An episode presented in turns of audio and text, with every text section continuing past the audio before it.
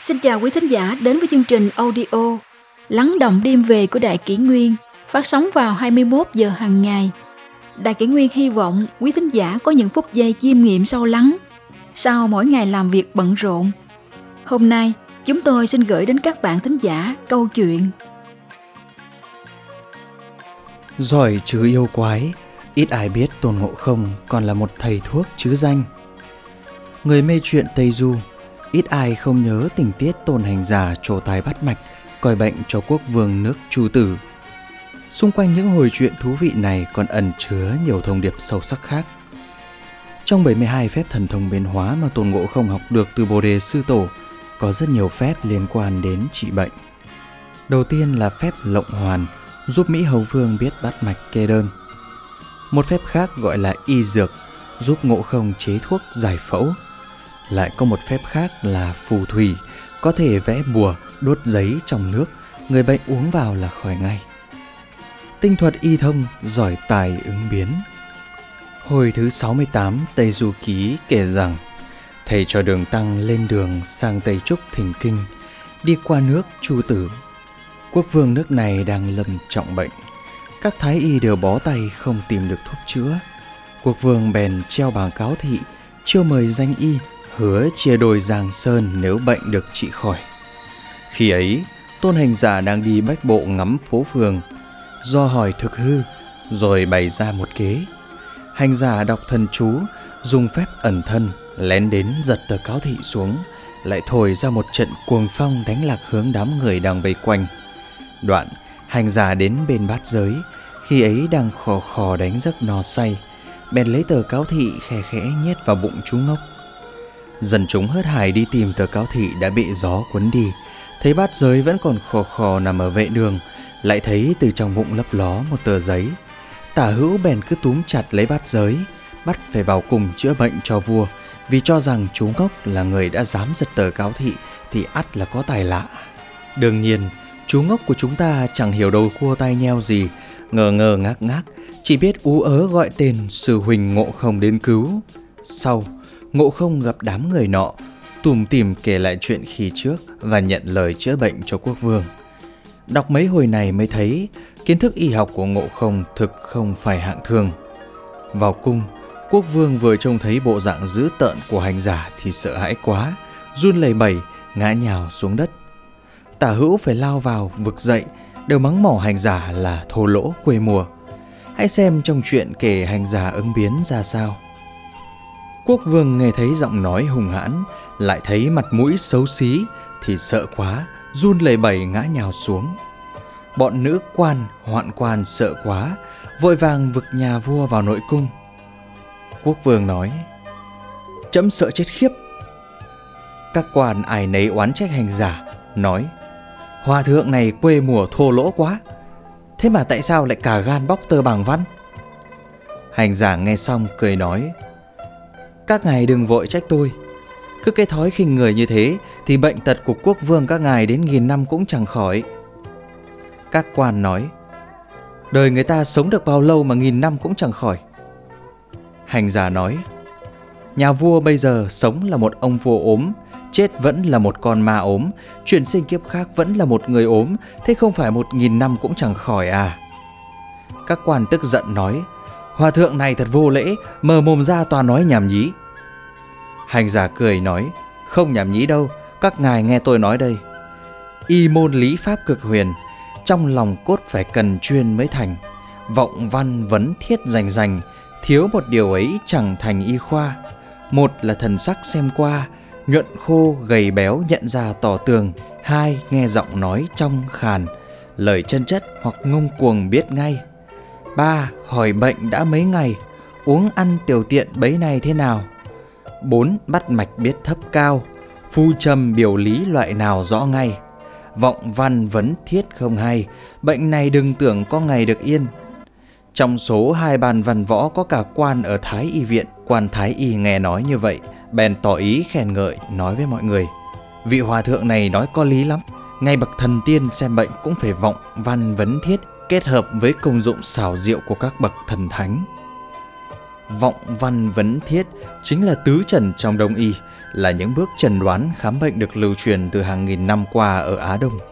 Vọng là quan sát sắc mặt, dáng vẻ, màu sắc của da, lông, tóc, móng tay. Văn là tiếng ho, tiếng thở, tiếng nói. Vấn là hỏi về nóng lạnh, chỗ đau, triệu chứng. Thiết là sờ nắn, thăm khám vùng bị bệnh và bắt mạch. Xem ra ngộ không thực sự thông hiểu đông y, chứ không phải nói bỡn lúc cao hứng. Ngoài ra, ngộ không còn chỉ rõ rằng bệnh của quốc vương là do nghiệp chướng tạo thành. Nếu không bỏ thói khinh người, thành tâm sửa lỗi, thì nghìn năm chuyển sinh vẫn phải mang theo nghiệp bệnh ấy. Phật gia cho rằng bệnh tật của người ta chính là quả báo và nghiệp nợ của họ đã gây ra từ kiếp trước.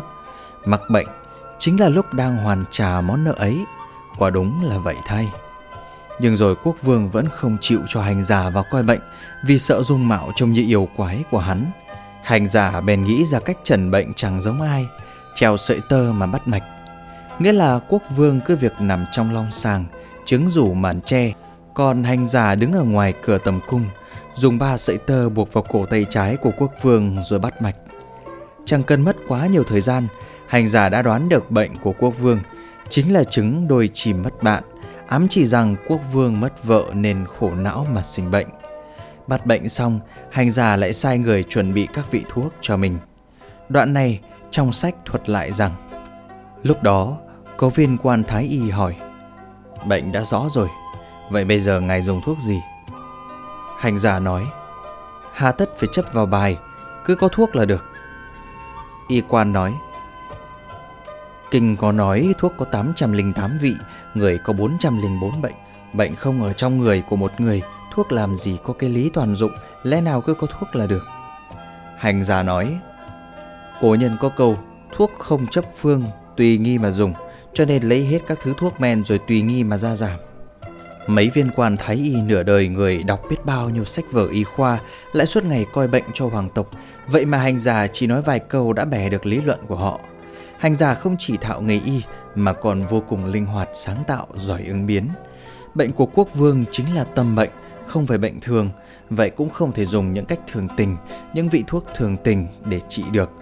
Hãy cùng xem hành giả dùng đến cách đặc biệt nào. Hành giả nửa đêm điều thuốc tễ, quân vương trên tiệc kể yêu ma. Đó là tên gọi của hồi thứ 69 Tề Du Ký. Hồi này bắt đầu kể chuyện Tôn Ngộ Không và hai sư đệ là Chư Bắt Giới và Sa Tăng cùng điều chế thuốc trị bệnh cho quốc vương nước Chu Tử. Trước đó, Ngộ Không yêu cầu quan thái y phải mua đủ 808 vị thuốc, mỗi vị 3 cân, mang về quán trọ để ba anh em điều chế. Chuyện kể rằng, trời đã tối, hành giả gọi viên quan coi giữ quán, bảo Thu dọn đồ đạc, rót thêm dầu vào đèn, để đêm khuya chúng tôi chế thuốc. Mấy viên quan coi giữ quán chuẩn bị đèn dầu xong, ai nấy ra về. Khoảng nửa đêm, phố xá vắng vẻ, không một tiếng động, bát giới hỏi. Sư huynh ơi, chế thuốc gì, làm sớm sớm đi để em con ngủ tí. Hành gia bảo, chú em lấy một lạng đại hoàng nghiền cho nhỏ ra. Sa tăng bèn nói, đại hoàng vị đắng tính hàn không độc, tính trầm mà không phù, công dụng đi mà không giữ lại, khai mọi uất kết mà không ủng trệ, yên họa loạn gây dựng Thái Bình, tên gọi tướng quân. Thứ thuốc này chỉ có vậy, nhưng sợ quốc vương mắc bệnh đã lâu, thân thể hư nhược không dùng được. Hành giả cười nói, chú em không biết, thứ thuốc này long đờm thuận khí, làm tan hết hàn nhiệt ở trong bụng. Chú cứ để mặc tôi, hãy đi lấy một lạng bà đậu, bóc vỏ màng, giã cho hết đầu độc, rồi nghiền nhỏ ra cho tôi. Bát giới nói, bà đậu vị cay tính nhiệt có chất độc, tiêu tích cứng, làm tan hết chứng trầm hàn trong lá phổi, thông bế tắc, lợi cả đường đại tiểu tiện, là vị tướng phá thành cướp của, không thể dùng một cách khinh suất được. Hành giả nói, chú em càng không biết nốt, thứ thuốc này phá uất kết, thông đường ruột, chữa được chứng tim bị phù trướng. Đi chế ngay đi, để tôi còn chế những vị tá sứ phụ thêm vào. Bát giới và sa tăng chỉ biết được công dụng của đại hoàng ba đậu ghi trong sách y học, lại cũng giống như những viên quan thái y trước đó chỉ biết dùng kinh nghiệm mà phán đoán. Ngộ không trái lại đọc sách mà không cầu nệ vào sách, ứng biến linh hoạt, học một hiểu mười tùy nghi sử dụng, không theo lối mòn. Sở dĩ giữa họ có nhận thức khác biệt đến vậy là bởi tầng thứ, cảnh giới của ngộ không cao hơn so với sa tăng và bát giới. cùng là một sự vật, ngộ không có được cái nhìn toàn diện hơn. Nhưng đó chưa phải là điểm độc đáo nhất của đơn thuốc mà ngộ không kê cho quốc vương Chu Tử. Ngoài các vị thuốc thông thường, thứ mà ngộ không gọi là những vị tá sứ phụ thêm vào còn có nhọ nồi và nước tiểu ngựa. Cứ theo giải thích của hành giả với các sư đệ của mình thì nhọ nồi là bách thảo xương có thể điều bách bệnh, còn nước tiểu của con bạch long mã vốn cõng đường tăng thì là nước tiểu của rồng, rất quý, cá uống vào thì hóa rồng, cỏ được tưới vào cũng hóa thành linh trì, người có bệnh thì uống vào đều khỏi. Ba anh em cả đêm hì hụi giã nặn, cuối cùng chế được thành ba viên thuốc hoàn lớn mang vào dâng cho quốc vương. Thứ thuốc này còn phải dùng cái gọi là nước không dễ mà uống. Hành giả giải thích, nước ở đáy giếng lòng sông đều có dễ cả. Nước không dễ của ta không phải loại đó, mà là nước từ trên trời rơi xuống, chưa chạm đất đã phải uống ngay. Đó mới gọi là nước không dễ. Nói nôm na, đó là nước mưa hứng trực tiếp ngoài trời. Sau khi quốc vương uống thứ nước ấy vào, thì thấy bụng không ngớt sôi lên sùng sục, bèn mang tới chiếc thùng sạch nôn vào đấy dăm ba bãi, đoạn ăn một ít cháo, rồi ngồi tựa bên lòng sàng. Các công nhân mang thùng ra kiểm tra thì thấy các thứ đầm rãi ô uế đều được thải cả ra. Quốc vương nhờ đó dần dần hồi tỉnh, bệnh kia cũng lành. Trọng đức thì mới có y thuật cao siêu. Vì sao tôn hành giả có được y thuật cao siêu đến vậy? Trên tầng nghĩa bề mặt nhất có thể lý giải rằng đó là bởi hành giả tu luyện theo Bồ đề sư tổ, học được phép thần thông, có thể hành nghề y. Tuy nhiên ở một tầng sâu hơn mà rằng, cội gốc của y thuật tinh thâm chính là cảnh giới đạo đức cao thâm. Ngộ không từ khi mới bắt đầu tu đạo với Bồ đề tổ sư đã tỏ ra là một con khỉ có căn cơ.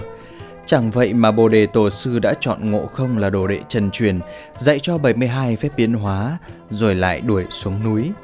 Đuổi đi không phải là vì ngộ không hư hỏng, mà là bởi Bồ Đề Tổ Sư biết con khỉ đá này chính là người được chọn, có sứ mệnh cao cả là hộ tống người đi lấy kinh, phổ truyền Phật Pháp ở miền Trung Thổ. Đạo gia truyền dạy đồ đệ đều có chọn lọc, đồ đệ chân truyền trong đạo gia đều phải là người có căn cơ lớn, có đức lớn, đảm bảo sau này có thể tu thành chân nhân. Sau này, khi ngộ không bước chân vào cửa Phật, theo đường thăng thụ giới, thì Phật Pháp chính là thêm một lần nữa tu tầm dưỡng tính, làm dày thêm phúc đức của mình. So với chư bát giới và sa tăng, ngộ không có căn cơ tốt hơn, có ngộ tính cao hơn và có đức lớn hơn. Bởi vậy mà tài năng và thần thông của ngộ không cũng dẫn đầu trong số các đồ đệ của đường tăng. Từng thứ cao thấp thật sự của con người là do đạo đức quyết định. Nếu đạo đức cao thượng, tầng thứ tất nhiên sẽ cao, khả năng cũng lớn, có thể hiểu được những điều mà người ở cảnh giới thấp không thấu rõ được.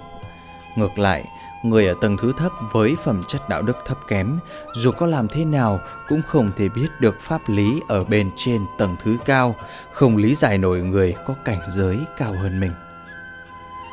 Xét riêng về trung y cổ đại, các bậc danh y ngày xưa đều rất xem trọng sự tu dưỡng đạo đức. Họ thường không sử dụng y thuật của bản thân như một loại kỹ năng để cầu danh cầu lợi, các danh y giảng về trị bệnh cứu người, thậm chí chẳng cần công xá thù lao. Hoa đà rạch tay cạo xương rút độc cứu cho quan vũ một cánh tay, mà khi ra đi nhất quyết không nhận dù chỉ một lượng bạc. Chỉ nói rằng đó là vì tình trì âm. Yêu cầu của các danh y đối với truyền nhân đời sau của mình cũng rất nghiêm khắc. Nếu không tìm được người phù hợp để kế thừa sự nghiệp, họ thà mang theo tất cả tinh hoa xuống nấm mồ, chứ quyết không tùy tiện truyền cho người không đủ tư cách. Ngày nay, cái gọi là đông tây y kết hợp quả thực đang mang đến những nhầm lẫn đầy nguy hiểm cho con người. Đông y vốn được truyền thừa hàng mấy nghìn năm ở Á Đông cũng đang ngày một trở nên biến dị, xa rời đạo gốc ban đầu. Bác sĩ đông y hiện nay tuyệt đại đa số là được đào tạo từ trong trường đại học mà ra, Người ta chỉ coi đông y là một loại kỹ năng cần phải học để biết, để chấm điểm thi qua môn như nhiều khoa mục khác được giảng dạy trong trường. Mà ở trong trường học đó, về căn bản người ta đều không nhấn mạnh cho người học cần phải coi trọng việc tu dưỡng đạo đức, cũng không giảng về quan hệ giữa y thuật và đạo đức. Kết quả là kỹ năng y học và tu luyện đạo đức bị tách khai. Những bác sĩ không đủ phẩm chất đạo đức cũng ngày một nhiều hơn. Kết quả là toàn bộ trung y hiện đại đã bị đóng khung trong một giới hạn. Những gì nghiên cứu được cũng chỉ là phần vỏ ngoài nông cạn, nội hàm thâm sâu hơn hoàn toàn không được khai mở. Tất cả thầy thuốc đều chỉ sống nhờ vào các bài thuốc tổ truyền và kinh nghiệm trong sách y học mà không có bất cứ đột phá nào mới nữa. Bạn thử xem, hỏi ngày nay có ai còn học được cách chữa bệnh độc đáo như Tôn Ngộ Không ở nước Chu Tử hay không?